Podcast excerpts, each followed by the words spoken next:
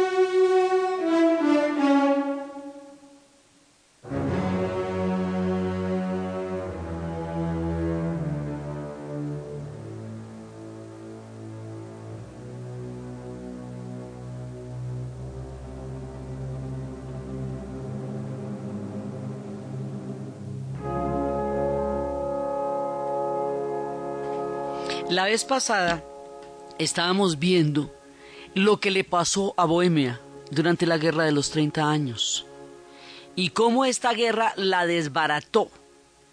Y eh, ya en la guerra duró de 1618 a 1648. Para 1621 ya Bohemia había perdido todo chance, habían arrasado su, digamos, su rebelión, habían eh, hecho la, la, ejecución de los 27 mártires, habían eh, impuesto todo una, un estilo de dominación.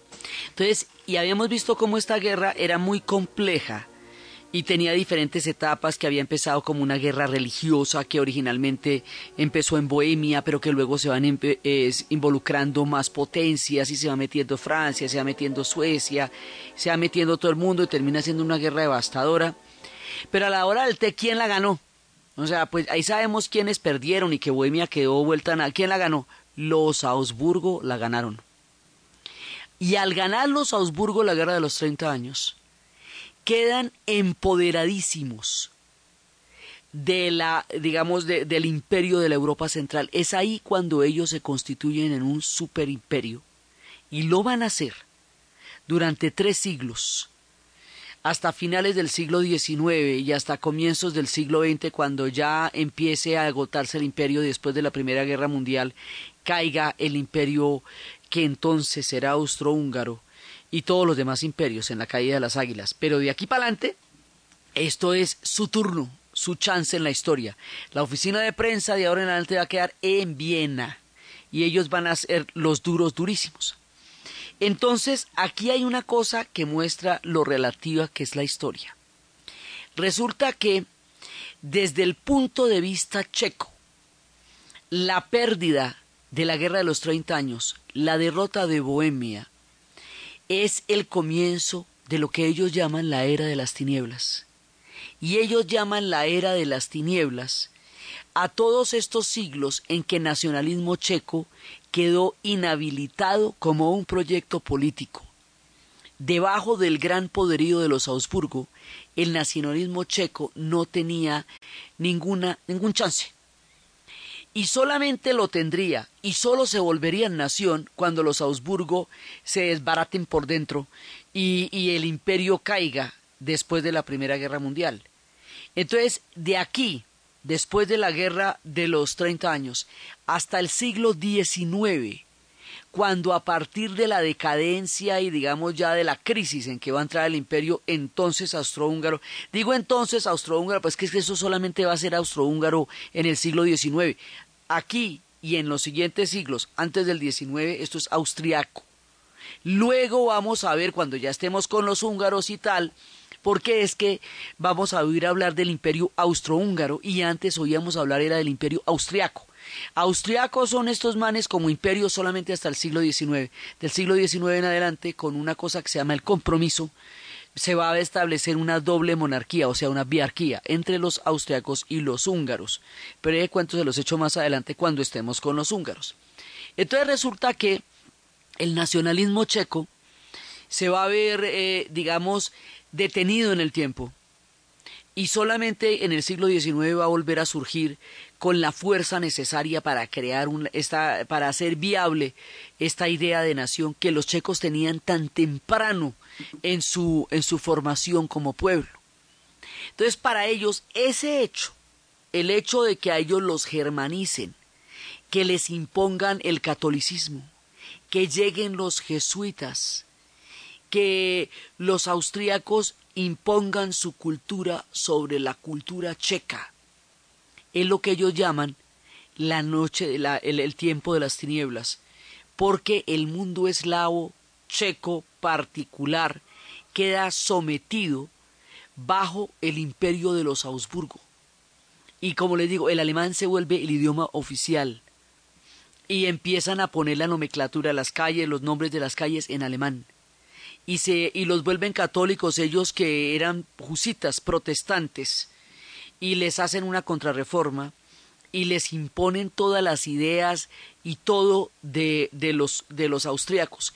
Esto a los checos les va a doler muchísimo, muchísimo, y lo van a considerar como una herida a su orgullo nacional, que no van a olvidar y por la cual ellos van a tener muy malas relaciones con los Augsburgo, porque sienten que los Augsburgo les pusieron una pata encima. Y esto es verdad. Y es una verdad para los checos, y es una verdad en su nacionalismo, y es una verdad en su alma. Pero, en esta serie que todas las verdades son geográficas, por el otro lado, los Augsburgo, conscientes de que le pusieron encima la pata a los checos, y que esa era un reino consentido porque fue capital del Sacro Imperio Romano Germánico, porque allá reinó Rodolfo y por todo lo anteriormente expuesto en los programas que hemos hablado de los checos, pues los checos eran los papitos también del imperio. Entonces, ahora Bohemia va a quedar siendo una provincia del imperio austriaco. Eso ya no es un reino autónomo más, es una provincia del imperio austriaco. Por supuesto, eso a los checos les talla y les duele. Pero los austriacos lo que van a hacer es imponer el barroco, la arquitectura barroca y la cultura barroca sobre Praga. ¿Por qué? Porque toda la estética y la arquitectura protestante es una arquitectura completamente austera, de líneas totalmente rectas y, y sin... O sea, las iglesias protestantes no tienen estatuas, no tienen dibujos, no tienen toda esa cantidad de imaginería, son completamente eh, eh, austeras en todo el sentido de la palabra y tienen encima una cruz y no más porque la reforma estaba en contra de todo ese boato y de toda esa cantidad de lujos que tenía la Iglesia católica.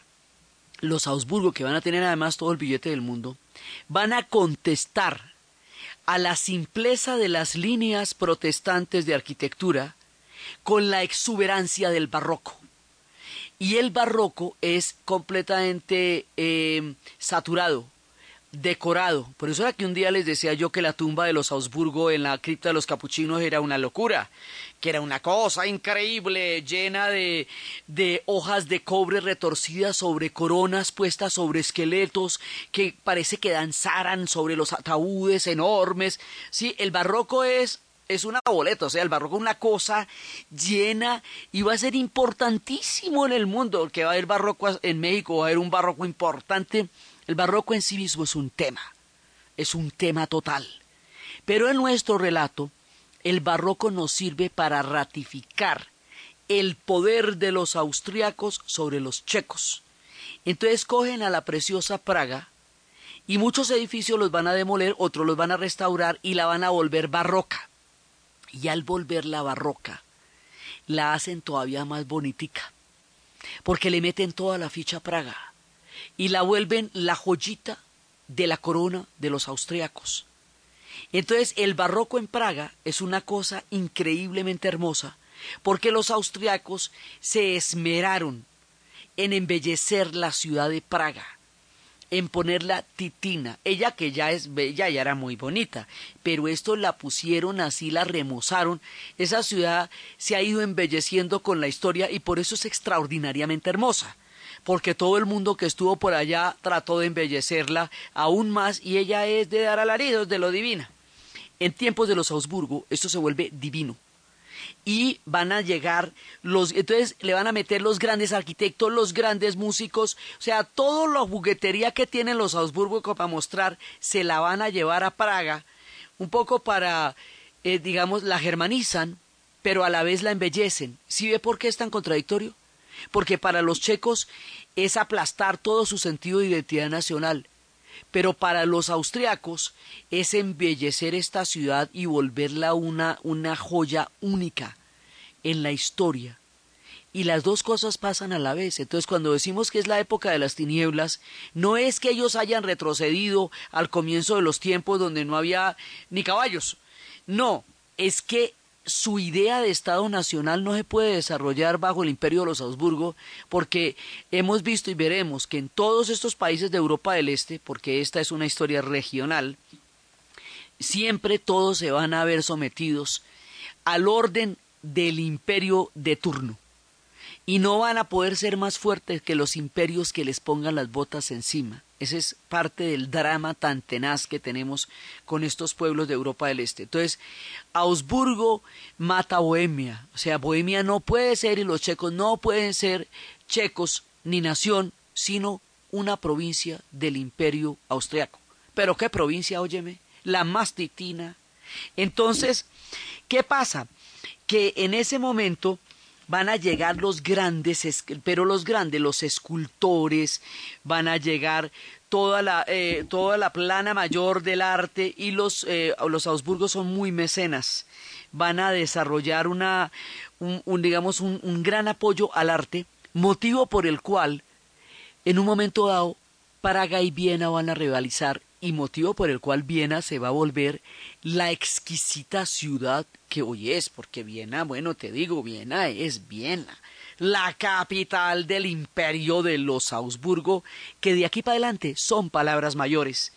Entonces, van a llegar allá los músicos, van a, además, llegan los grandes eh, arquitectos y los grandes escultores. Y los escultores, Ferdinand Brokoff, y Bernard Brown empiezan a, hacer una de las grandes estatuas del puente de Carlos. ¿Se acuerda que toda la ciudad es Carlos? Hay un puente que es el puente de Carlos que rivaliza con los puentes más bellos de la tierra, que alguna vez habíamos hablado junto con los puentes de Isfahán o junto con los puentes de Florencia. El puente de Carlos en Praga es una cosa muy bella y está lleno de estatuas que van simbolizando diferentes momentos de la historia checa hasta una estatua de una espada que defenderá la ciudad de sus peores días. Esos, esas estatuas van a ser hechas por los grandes escultores de la época bajo el mecenazgo de los Augsburgo. Sin embargo, son figuras también de los grandes checos. Para que la cosa nos quede clara, que aquí van a pasar las cosas más importantes de la cultura de la época, que es lo que hace los checos bien refinados de por sí, cultos como ellos solos, exquisitos, y les cae la exquisitez y el refinamiento de los Augsburgo, eso también va a hacer que los checos sigan siendo cada vez más, eh, más titinos. Y lo son, son un pueblo sumamente sofisticado de suyo y por el carácter con que pertenecieron a los Augsburgo durante la era del imperio. Entonces ya les digo, eso a ellos les genera una contradicción, pero a Praga la pone hermosísima para demostrar que ellos siguen siendo muy importantes, que con ellos es la cosa, Mozart va a estrenar Don Giovanni en 1787 en el Teatro Nostitz de Praga para demostrarles cómo era la cosa de importante en su momento.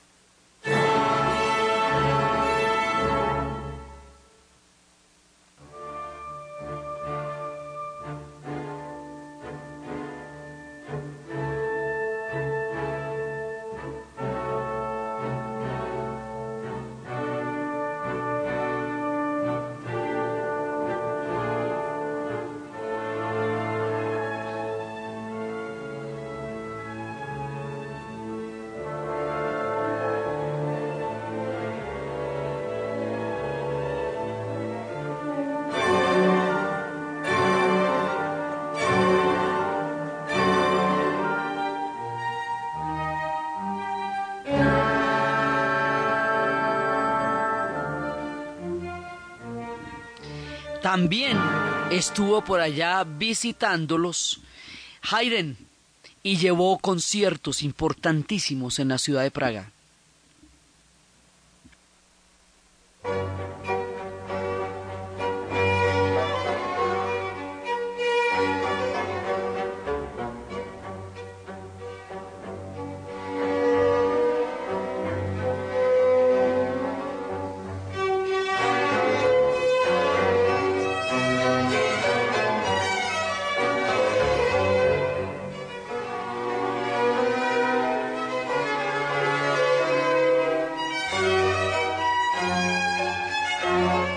También estuvo Beethoven eh, visitándolos por allá. Mejor dicho, los grandes de la época iban a Praga o estrenaban en Praga o visitaban Praga. Entonces, pues si le, añadimos el barroco en la arquitectura y todos estos personajes en la música, más los escultores que llegaron allá, más los pintores, a la ya profunda eh, idea de cultura que los checos tenían, se le va a añadir la idea de cultura que tienen los Augsburgo, que es monumental. Y a pesar de la, de la contradicción con su espíritu altivo e independiente, de todas maneras la influencia de los Augsburgo le va a dar mucho brillo y mucho esplendor a Praga, aunque ella ya no sea un reino autónomo. Y por supuesto, toda esta idea de la música clásica y todo eso la tenemos mucho más desde Austria, desde Viena que desde Praga, porque la oficina de prensa queda en Viena y los que van a contar esta historia de aquí en adelante pues van a ser los Augsburgo. Entonces, por eso hacemos las dos mediaciones, el sentimiento checo de lo que les va a pasar durante estos tres siglos, pero también el esfuerzo que hacen los Augsburgo para que este, esta, esta tierra sea una exquisitez dentro de un imperio de un lujo absolutamente increíble porque lo que van a hacer los Augsburgo es un imperio gigantesco, lujoso, pues va a ser el imperio más importante de Europa durante toda esta época dentro del continente europeo. Y van a ser, digamos, su impronta está por toda Europa y es el triunfo de los germanos, porque los austriacos son germanos y los checos son eslavos. Entonces, finalmente, el imperio que llega a dominar toda Europa es un imperio germano. Así que el temita este que tenemos entre los eslavos y entre los germanos sigue eh, sobre el tapete. Y aún así, entre todas estas contradicciones, la, la historia sigue su curso y Beethoven se escuchaba en Praga.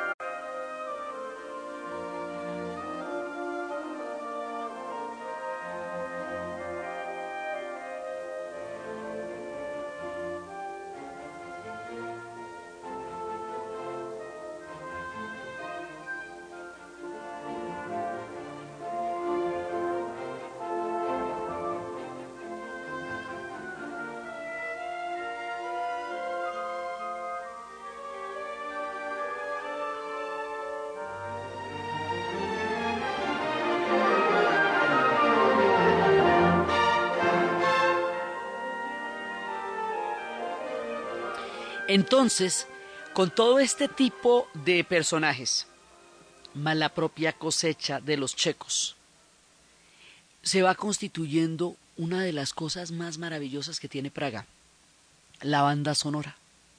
El soundtrack de Praga es de las cosas más maravillosas, porque a toda hora y en todas partes hay conciertos, siempre. Entonces en los auditorios, en los teatros, en la ópera, siempre hay conciertos, siempre hay óperas, pero en las calles la gente toca violas y violonchelos y violines, porque la formación clásica del pueblo checo es proverbial, es una de las características de su cultura. A lo largo de la serie y también después hemos pasado música de Borjak y hemos pasado música de Smetana aunque ellos vayan a componer mucho tiempo después. Es porque Borjak y Smetana en el siglo XIX y XX van a ser la respuesta musical de los checos desde su nacionalismo y desde su idea de autonomía. Eh, durante mucho tiempo en la formación del siglo XIX la música va a ser una expresión de nacionalismo. Entonces, hemos visto y veremos cómo con los polacos Chopin es la expresión misma del nacionalismo polaco. Smetana y Borjak son la expresión del nacionalismo checo. Cuando se estaba formando el Estado noruego era Sibelius y era Grieg. Entonces, eh, cada una de estas músicas quiere decir algo en la cultura de un pueblo.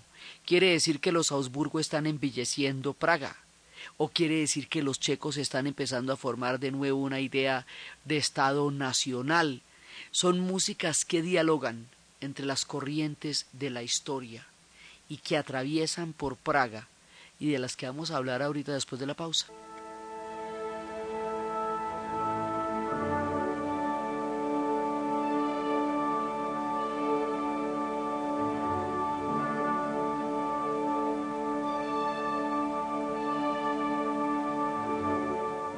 A esta hora puede llegar un dolor de estómago. Mejor ten a mano Buscapina. En Caracol Radio, esta es la hora. En Caracol Radio, son las 10 de la mañana y 33 minutos. Si te da en la casa, ve hasta la esquina. Si te da en la oficina, ve hasta la esquina. Si te da en el carro, en la calle, en la plaza, en el banco o en el parque, ve hasta la esquina. Un dolor de estómago tipo cólico o retorcijón te puede dar en cualquier lado. Y para aliviarlo, solo tienes que ir hasta la esquina, porque ahora encuentras Buscapina en tiendas. Buscapina, experto en tu zona abdominal, ahora en la tienda de la esquina. Las tiendas deben cumplir con las condiciones esenciales y procedimientos de servicios farmacéuticos conforme al folleto Tienda Segura. Es un medicamento, no exceder su consumo. Si los síntomas persisten, consulte a su médico. Indicación analgésico antiespasmódico. Última hora Deportiva Caracol. El presidente del Montpellier, Luis Nicolín, señaló este domingo, cuando le preguntaron por la posible llegada de Diego Armando Maradona al club en una entrevista de televisión, que ya ha alcanzado un compromiso con un técnico para la próxima temporada que sustituirá a René Girard, sin desvelar si se trata o no del pelusa argentino. La Cobalt Tools 400 en Las Vegas será la tercera válida de la serie NASCAR Sprint del año 2013 y donde el piloto colombiano Juan Pablo Montoya partirá desde la casilla número 25. Por problemas en el clima no se pudo llevar a cabo la clasificación el día viernes y por consiguiente los pilotos partirán desde su posición en el campeonato de la categoría. La carrera está pactada para que se largue después de las 2 de la tarde hora colombiana. El mediocampista alemán del Real Madrid, Mesut Özil fue sancionado con la pérdida de seis puntos en el carnet de conducir y una multa de 500 euros por haber realizado un giro prohibido. Este caso se añade a los recientes problemas de tráfico que han tenido el francés Karim Benzema y el brasileño Marcelo, también del Real Madrid. El fútbol hoy en Colombia tras el empate ayer entre Itagüí y Quindío 1 por 1 y la victoria del Cúcuta 2 a 1 sobre Tolima. A las 3 y 15 Petrolera ante Envigado y Will ante Junior. 5 y 30 Santa Fe Cali y Nacional Patriotas. Y a las 7 y 45 de la noche Once Caldas Medellín. Más información en www.caracol.com.co y en Twitter, arroba caracoldeportes.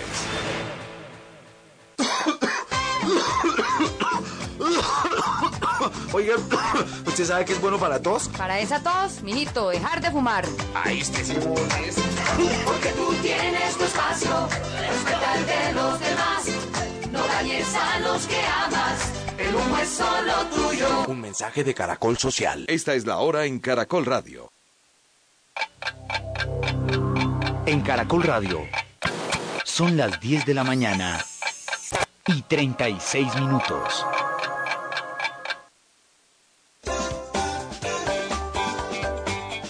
Caja Sonora. Espacio radial de Confama para oírte mejor. ¿Y vos cómo votaste el miedo? No, a mí me da miedo. Pero a pesar de ese miedo, Diana se hace la citología cada año. Ella sabe bien que lo que dice el ginecólogo Omar Méndez es más que cierto. No, definitivamente para prevenir el cáncer de cuello, que decíamos es el que causa mayor muertes por cáncer en Colombia, siempre hay que estar pendiente es hacer la citología anual. Y Diana lo sigue al pie de la letra. Me casé a los 20 años y desde eso me la practico.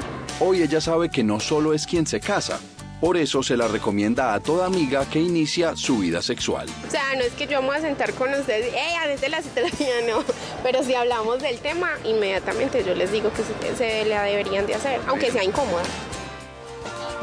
Te esperamos en una próxima emisión. Con fama. Vigilado Superintendencia del Subsidio Familiar. Pax, Pax, alivian un Pax. Congestionado, bien maluco, la cabeza se me explota, necesito mejorar ya. Pax, Pax, alivian un Pax. Tratamiento sintomático de resfriado común es un medicamento, no excede su consumo, leer indicaciones y contraindicaciones. Si los síntomas persisten, consulta a su médico. Registro sanitario INVIMA 2009 M009170. Caracol Radio. Más compañía.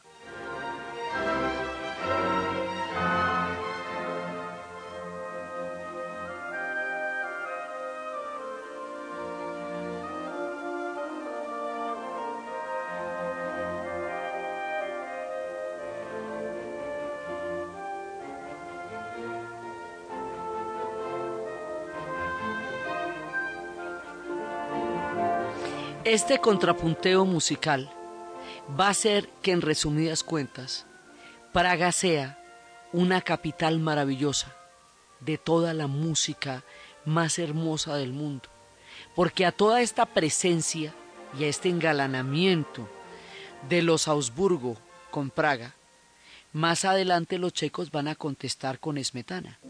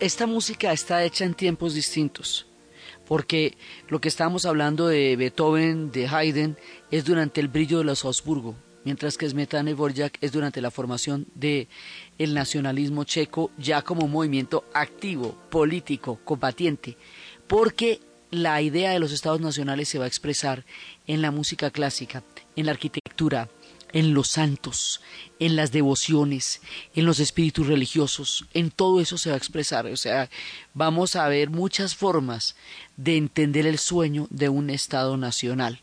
Y en la música clásica dialogan la idea de los imperios, la idea de los florecimientos, la idea de los mecenazgos, pero también la idea de una formación de una identidad histórica de un pueblo.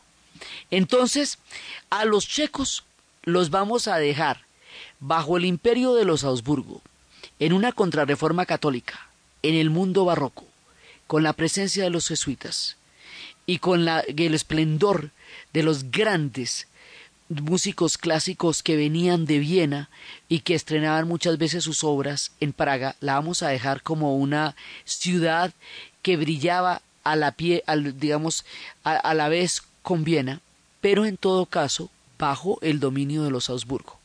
Entonces, nosotros estamos haciendo en esta serie de historia del mundo una historia regional. Quiere decir que no es la historia de un solo país como estábamos haciendo la de Persia o como estábamos haciendo la de Rusia o como estábamos haciendo la de Grecia. Esta serie que estamos haciendo ahorita es una serie de tres países porque a partir del hilo conductor de esos tres países contamos la historia de una región que determina esta otra Europa que nos es tan desconocida a pesar de ser tan influyente como la como la Europa de Francia, Inglaterra, España, que es la que habitualmente llega a nosotros a través de los de los libros de historia universal. Entonces, una de las partes es el tema de los checos que hemos venido desarrollando en la primera parte de esta serie. Ahora vamos a empezar a desarrollar el tema de los polacos, que es fuertísimo, y luego vamos a desarrollar el tema de los húngaros, dejando a todo el mundo listo en el siglo XIX, donde van a surgir las fuerzas de los nacionalismos más bravas, donde van a surgir las rebeliones gigantescas de 1848, las rebeliones románticas que sacudieron los cimientos de Europa, aún bajo el tiempo de la Santa Alianza, de la paz de los austriacos, después de la guerra de las guerras de Napoleón, vamos a dejarlos a todos en un punto porque aunque cada uno de ellos tenga su particularidad como pueblo y como cultura, a la final los órdenes históricos les van a caer a unos y a otros encima, uno tras otro, uno tras otro. Y a partir de esto es que vamos a poder desentrañar este mosaico, este gobelino, este gigantesco lienzo que estamos haciendo con la historia de Europa del Este. Entonces, dejamos a los checos aquí, bajo los Habsburgo, sí, completamente sometidos, pero sometidos bajo un imperio de esplendor porque eso sí, eran, digamos, los Habsburgo eran realmente rutilantes en el momento en que, de, digamos, llevan tanto de su brillo a la ya de suyo brillante Praga. Y nos vamos con los polacos, que nos van a aparecer y de aquí en adelante nos vamos a meter con los polacos que son otra historia completamente diferente porque fíjense que el resultado religioso de los checos va a ser un escepticismo que hace que ellos no estén particularmente aferrados a ninguna fe, mientras que el mismo proceso en términos de los polacos va a resultar en un catolicismo absolutamente ferviente, en una devoción religiosa increíble que no tiene ningún otro pueblo de toda esta región de una manera tan absolutamente arraigada en el corazón y en el alma, aunque muchos sean católicos, o sea, los austriacos son católicos, los húngaros son católicos, pero los polacos son catoliquísimos. Sí, y vamos a ver por qué son catoliquísimos. Pues porque esa va a ser su respuesta a su propia versión de los nacionalismos. Entonces, nosotros nos vamos otra vez para empezar con la vieja leyenda. La vieja leyenda nos habla de tres hermanos Lek, Chek y Rus, que vinieron de las tribus de los terrenos del río Vístula. Entre el Vístula y el Oder, los ríos son importantísimos en nuestro relato, entre el Vístula y el Oder. Y desde las colinas vieron un roble frondoso, y en él vieron a un nido de águilas. Lek que es el mismo nombre de donde se llamaba Lech Wałęsa, ¿se acuerda? El de los astilleros, el de Solidaridad, el que se ganó el premio Nobel. Bueno, Lech, este es un nombre polaco porque es la leyenda. Lech decidió quedarse ahí y adoptar para el escudo, para su propio escudo, el águila blanca, que es el águila polaca. Mientras que Rus decidió irse para el este. Y cuando Rus se va para el este es cuando se va a encontrar con los, eh, con, con los eslavos y van a formar la, la tribu de Rusia, de Rus. Y Chek se fue para el sur y allá estableció su terreno. Del resultado de estos tres hermanos es que de Rus nació Rusia, de Chek nació Chequia, como se llaman ellos a sí mismos, Chequia, y de Lek nació Polonia. ¿Ve? Esa es la, la leyenda fundacional. Entonces, a diferencia de Hungría, eh, por ejemplo, que fue parte del Imperio Romano, Polonia no va a ser parte del Imperio Romano. Allá no llegan. Polonia queda en el Báltico, arriba, en una llanura, donde se van a establecer. Pole significa llanura, de donde viene el nombre Polonia, mientras que Balcán significa montaña, de donde viene el nombre Balcanes. Entonces ellos van a estar es arriba, hay una llanura que viene desde Rusia, o sea, están los montes Urales y luego se proyecta una gran llanura y esa gran llanura va bajando desde Rusia y va a llegar hasta Polonia pasando por Hungría. Les digo que eso es una llanura porque cuando lleguen los mongoles lo van a encontrar planito y van a andar por ahí. Entonces, donde quiera que esté planito, eso se aparecían. Entonces, nosotros tenemos idea, pues hay vestigios de habitantes polacos, digamos, de lo que es Polonia, desde el siglo VI, pero nosotros empezamos con el año 966, en donde hay el primer soberano polaco, que es Miesco I, y que eh, se va, él se va a casar con una princesa checa. ¿Se acuerda que los checos están desde antes? Se va a casar con una princesa checa que se llama Dobrawa. Y van a ser el primer paso hacia la cristianización de la nación polaca, que originalmente era una nación eh, pagana. Entonces, cada uno de estos se va a cristianizar en algún punto y esa cristianización marca su pertenencia a todo este continente europeo que, que va a estar tan determinado por la fe cristiana. Polonia, originalmente y a lo largo de su formación, va a ser un reino súper multicultural, lleno de toda clase de pueblos, hasta que venga la Segunda Guerra Mundial, las emigraciones, el holocausto, y se acabe con una gran cantidad de poblaciones que van a conformar Polonia y queden ahora solamente polacos, eslavos, pero ellos mismos se decían un pueblo multicultural. Entonces, originalmente, se va a casar Miesto I con, la una, con esta princesa checa y en el 997 San Adalberto, que era el obispo de Praga, emprende la misión de cristianizar las tribus prusianas, que eran los habitantes del norte del país. Aquí se nos va a armar un lío desde tempranito. Cuando digo tribus prusianas, estamos hablando de tribus germanas. Entonces, hay un territorio eslavo, los polacos son eslavos, pero también conviven con un territorio germano y están mezclados unos con otros. ¿Quiénes son quiénes a la hora de la formación de los estados nacionales? Va a tener un papel muy importante en la Primera y la Segunda Guerra Mundial en el futuro, porque estos territorios cada uno los reclama. Entonces mire que es un obispo checo, o sea, eslavo, el que va a ir a cristianizar a los prusianos, que e, o sea, los germanos, en este territorio que es católico, ya en ese momento cristianizado, que es polaco. Entonces, esto después se nos va a armar un lío con eso porque más adelante van a llegar los caballeros teutones y los caballeros teutones van a hacer una presión, que también son hermanos teutones, una presión muy grande sobre los polacos y esas presiones van a dejar duraderas huellas en la historia por la repartición de los territorios. Entonces, San Adalberto llega allá y va a fundar Gansk, ¿sí? en el corredor de Danzig, y va, a morir durante la eh, misión catequizadora. Gansk es una ciudad muy importante y el corredor de Danzig va a ser uno de los ejes de disputa de Alemania después, durante las guerras mundiales. En Gansk es donde se dispararán los primeros tiros de la, de la Segunda Guerra Mundial. En Gansk es donde va a ser la huelga de los astilleros que acabará con, la, con toda la, eh, la cortina de hierro a la postre.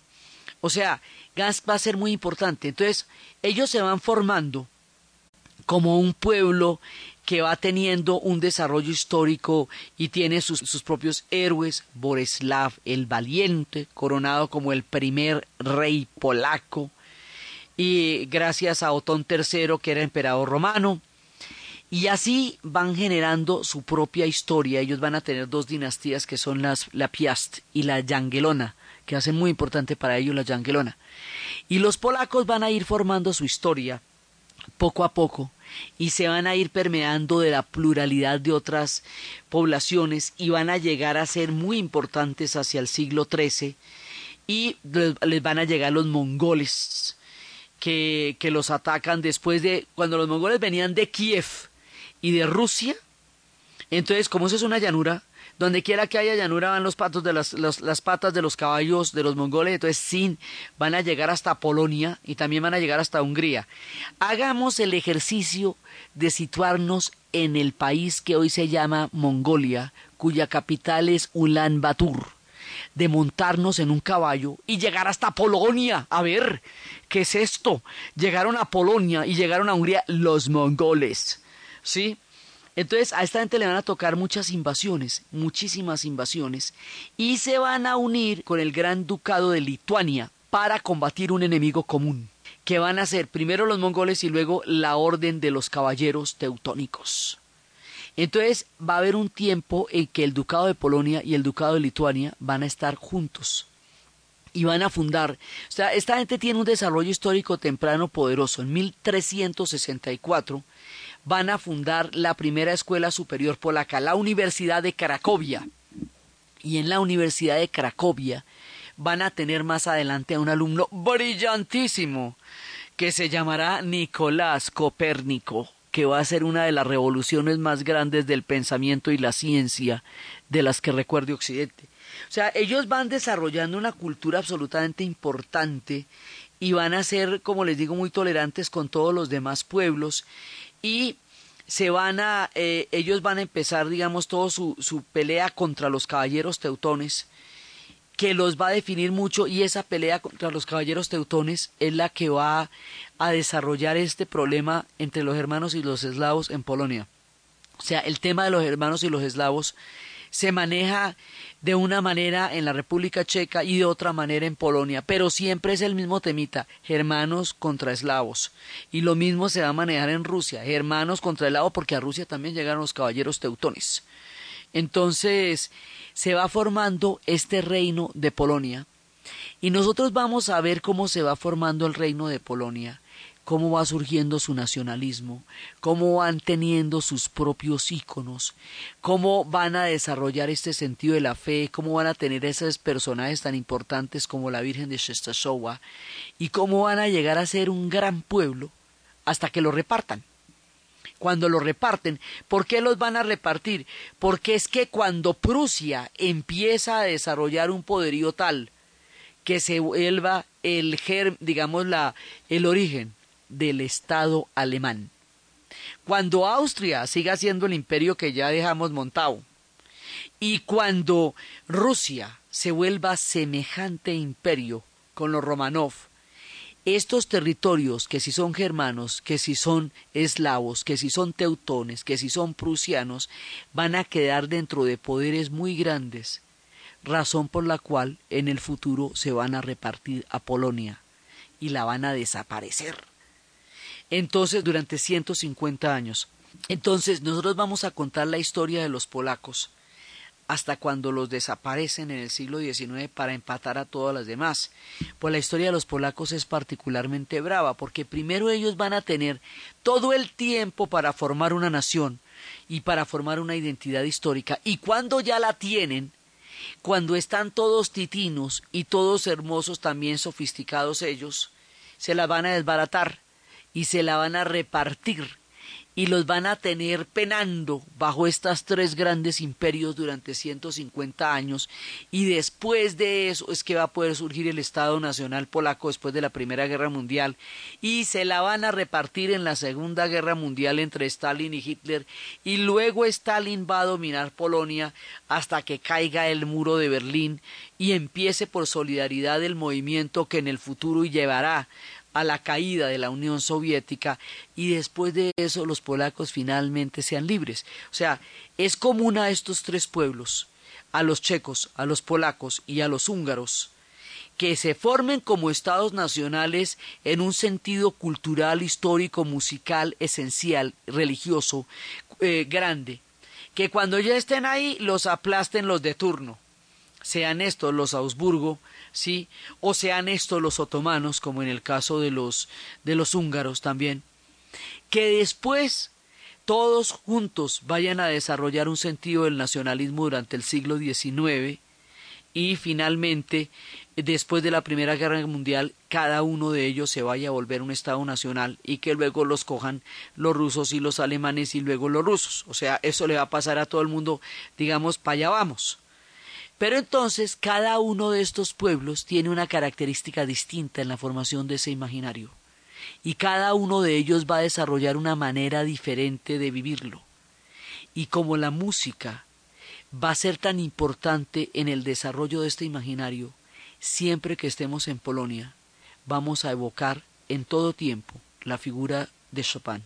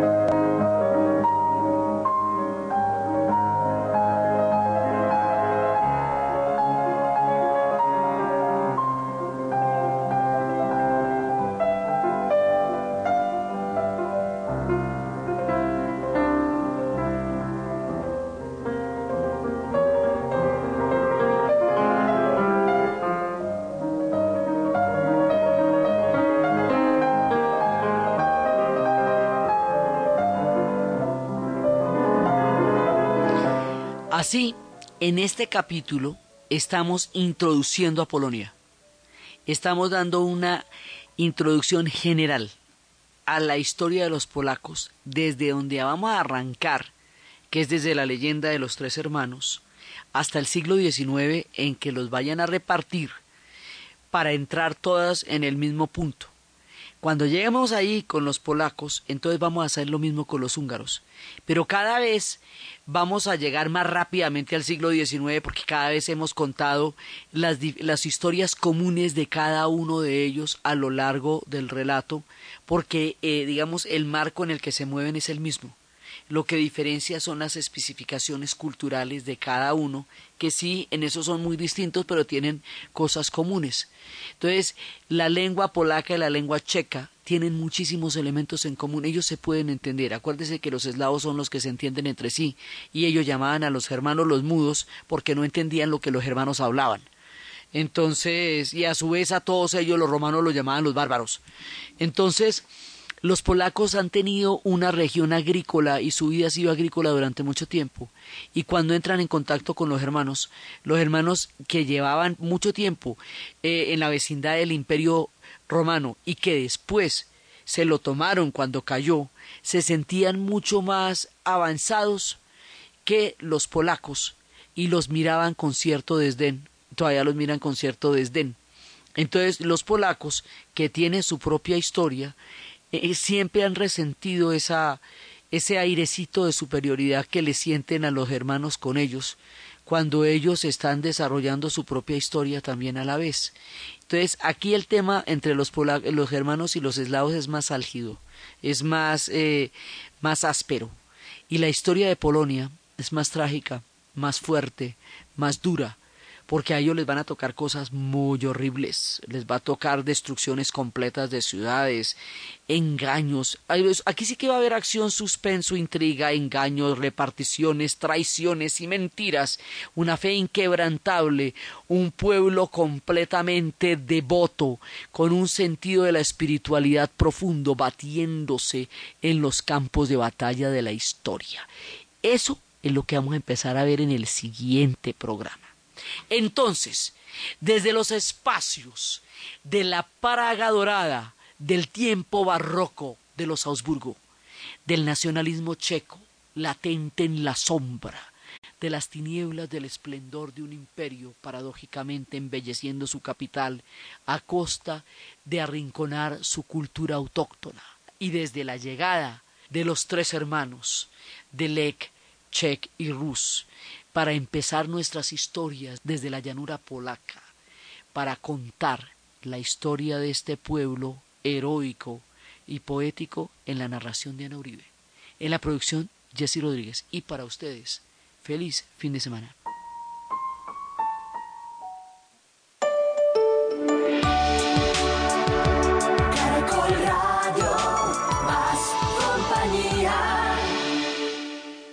Porque los colombianos tenemos amigos como arroz. Flor Huila, el arroz de los colombianos. En Caracol Radio, esta es la hora.